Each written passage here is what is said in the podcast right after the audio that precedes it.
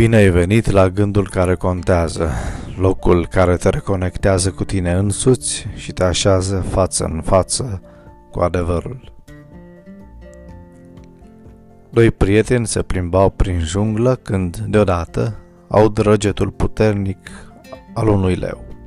Unul căuta în mod grăbit un loc unde să se adăpostească amândoi, în timp ce celălalt s-a încălțat cu tenis de alergat.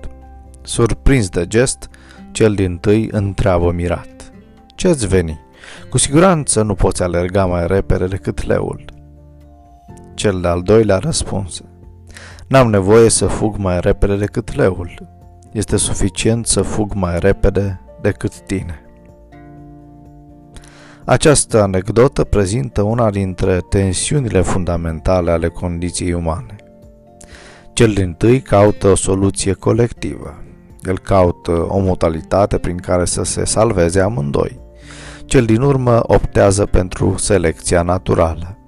El se gândește la o soluție care să-l salveze doar pe el, sacrificându-l pe prietenul său.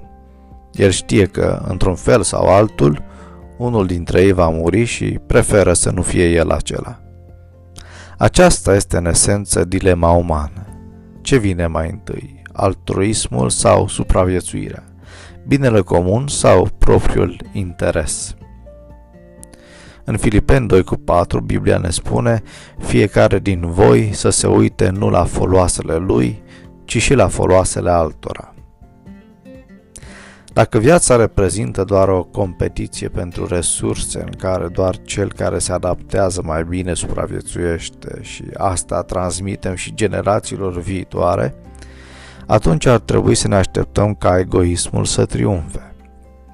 Cei altruiști care își asumă riscuri și pentru alții vor muri mai repede și vor reșua în transmiterea genelor pe mai departe.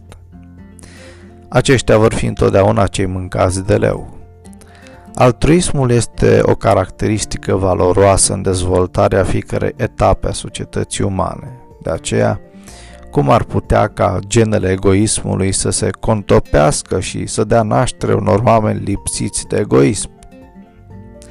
Un om credincios nu ar trebui să caute mai întâi de toate să-și satisfacă propriile sale dorințe, vanități și avantaje, ci ar trebui să se gândească și la binele altora.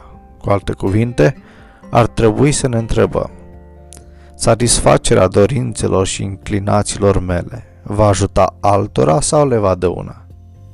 Multe lucruri e posibil să fie permise și totuși practicarea lor ar putea să producă pagube spirituale altora. De aceea, datoria celui credincios e să se abțină de la ele.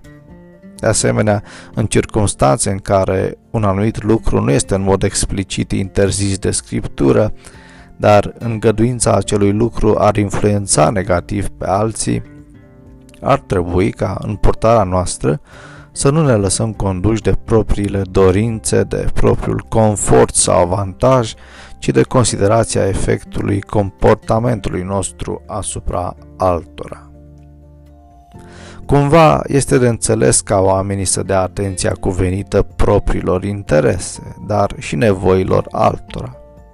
Creștinii nu trebuie să fie egoiști și să permită ca atenția să le fie cu totul absorbită de propriile interese sau de interesele familiilor lor.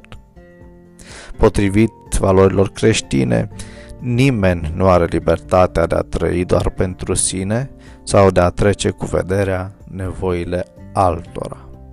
Fă din ziua de astăzi o zi care contează.